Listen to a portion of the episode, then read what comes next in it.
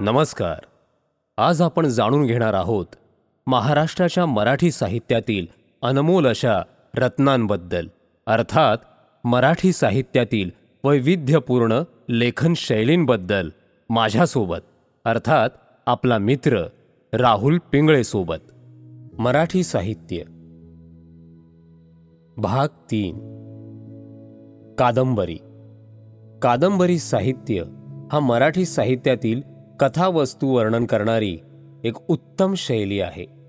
या साहित्याचा महाराष्ट्रातील मध्यकालीन काळात उगम झाला होता आणि नंतर मराठी साहित्यात त्याने अग्रगण्य स्थान प्राप्त केले. कादंबरी साहित्याचा उगम मराठी कवी मुकुंदराजांनी लिहिलेल्या संतवाणी या काव्यापासून निर्माण झालेला असू शकतो. या काव्यात संत नामदेवांच्या जीवनाची गोष्ट दर्शवली आहे. आणि ही संपूर्ण गोष्ट कादंबरी साहित्याच्या पहिल्या उदाहरणात मानली जाऊ शकते. पण कादंबरी साहित्य म्हणजे एक वेगळ्या शैलीत मराठी साहित्यात विकसित होण्याची पात्रता. सोळाव्या शतकात मराठी भाषेत महत्त्वाचा बदल घडला. भाषा साहित्यात जास्तीत जास्त वापरली जाणारी होती आणि मराठा शासकांनी शासन करण्यासाठी ही भाषा निवडली होती. हा काळ महाराष्ट्रातील कादंबरी साहित्याचा खऱ्या अर्थाने विकासाचा काळ होता. ह्या काळात अनेक महान कादंबरीकार होऊन गेले ज्यांमध्ये संत एकनाथ आहेत.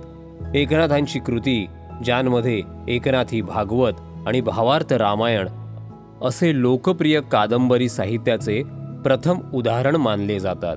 आधुनिक युगाच्या शेवटच्या वर्षापासून मध्य शतकापर्यंत मराठी साहित्यात पहिली कादंबरी रंगभूमी. ही लेखक पांडुरंग हरी यांच्याद्वारे अठराशे ब्याण्णवमध्ये लिहिली गेली. अठराव्या आणि एकोणीसाव्या शतकात महाराष्ट्रात कादंबरी साहित्याचा अतिशय विस्तार झाला. ह्या काळात काही नवीन लेखकांचा उदय झाला आणि या विभागाचा विकास करण्यासाठी त्यांनी भरपूर योगदान दिले. यातील सर्वात मोठे लेखक म्हणजे मोरोपंत होते. ज्यांच्या कृतीत रुक्मिणी स्वयंवर आणि भाऊबंदकी असे लोकप्रिय कादंबरी साहित्याचे उत्कृष्ट उदाहरण मानले जातात.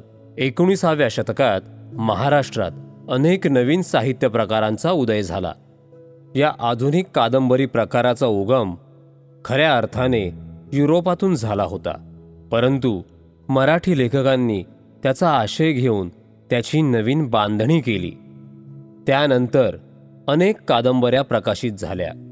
ज्यांमध्ये हरिनारायण आपटेंची पण लक्षात कोण घेतो ही कादंबरी साहित्यात खूप गाजली. विसाव्या शतकात कादंबरी साहित्याचा विकास महाराष्ट्रात सुरूच होता. या काळात अनेक नवीन लेखक निर्माण झाले होते ज्यांनी या साहित्यात खूप महत्त्वाचे योगदान दिले. या लेखकांपैकी विष्णू सखाराम खांडेकर अर्थातच वी स खांडेकर हे एक आहेत. ज्यांना मराठी साहित्यातील श्रेष्ठ लेखक मानले जाते. खांडेकरांच्या कादंबरींमध्ये ययाती आणि तुकाराम हे कादंबरी साहित्य अत्यंत लोकप्रिय आहे. विसाव्या शतकातील कादंबरी साहित्यात थोडे नवे विषय आणि शैली आणली गेली. त्यांमध्ये स्त्री कादंबरी साहित्य हे एक लक्षणीय उदाहरण आहे ज्याने एकोणीसशे सत्तर आणि एकोणीसशे ऐंशीच्या दशकात मराठी समाजातील स्त्रियांच्या अनुभवांचा अभ्यास केला होता. भारतीय स्वातंत्र्यानंतर मराठी साहित्यसुद्धा वाढत राहिले बहरत राहिले आणि मराठी कादंबरी लोकप्रिय साहित्यिक फॉर्म बनला.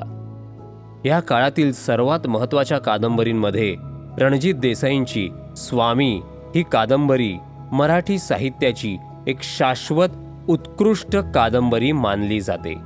साहित्यिक प्रवृत्तींच्या प्रभावाने एका नवीन मराठी लेखक पिढीची सुरुवात झाली.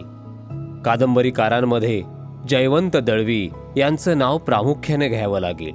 त्यानंतर भालचंद्र नेमाडे यांची कादंबरी कोसला मराठी साहित्यातील एक महत्त्वाचा टप्पा मानली जाते. या कादंबरीने दोन हजार चौदामध्ये ज्ञानपीठ पुरस्कार पटकावला.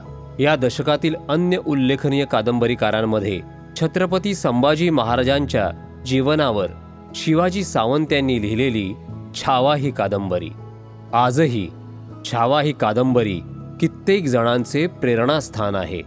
कादंबरी साहित्य बदलत्या वेळात अनुकूल होत राहिलं आहे.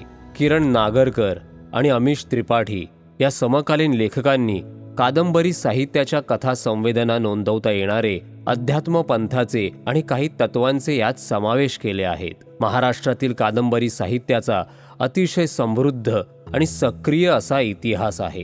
संत वाणीतील त्याच्या मूलभूत संवेदनांपासून मध्यकालीन काळातील एक विशिष्ट शैलीपर्यंत विकासासाठी आणि आजच्या शतकातील विकासात आपले अभिप्राय बदलण्याची क्षमता असल्यामुळे कादंबरी साहित्य मराठी साहित्याचा महत्त्वाचा भाग झाले आहे. शतकांसह शतकांपासून मराठी लेखकांनी कादंबरी साहित्याचा दर्जा वाढवला आहे. अलीकडील वर्षात मराठी साहित्य नवीन विषयांवर आधारित आणि नवीन शैलींची संशोधनं आणि प्रयोग करत आहेत. वाचक वर्गासाठी कादंबरी ही मराठी साहित्यातील एक वेगळा आणि अतिशय महत्त्वाचा पैलू ठरली आहे. मला माहिती आहे हा भाग आपल्याला नक्कीच आवडला असेल. तर मग आमच्या या कार्यक्रमाला नक्की फॉलो करा.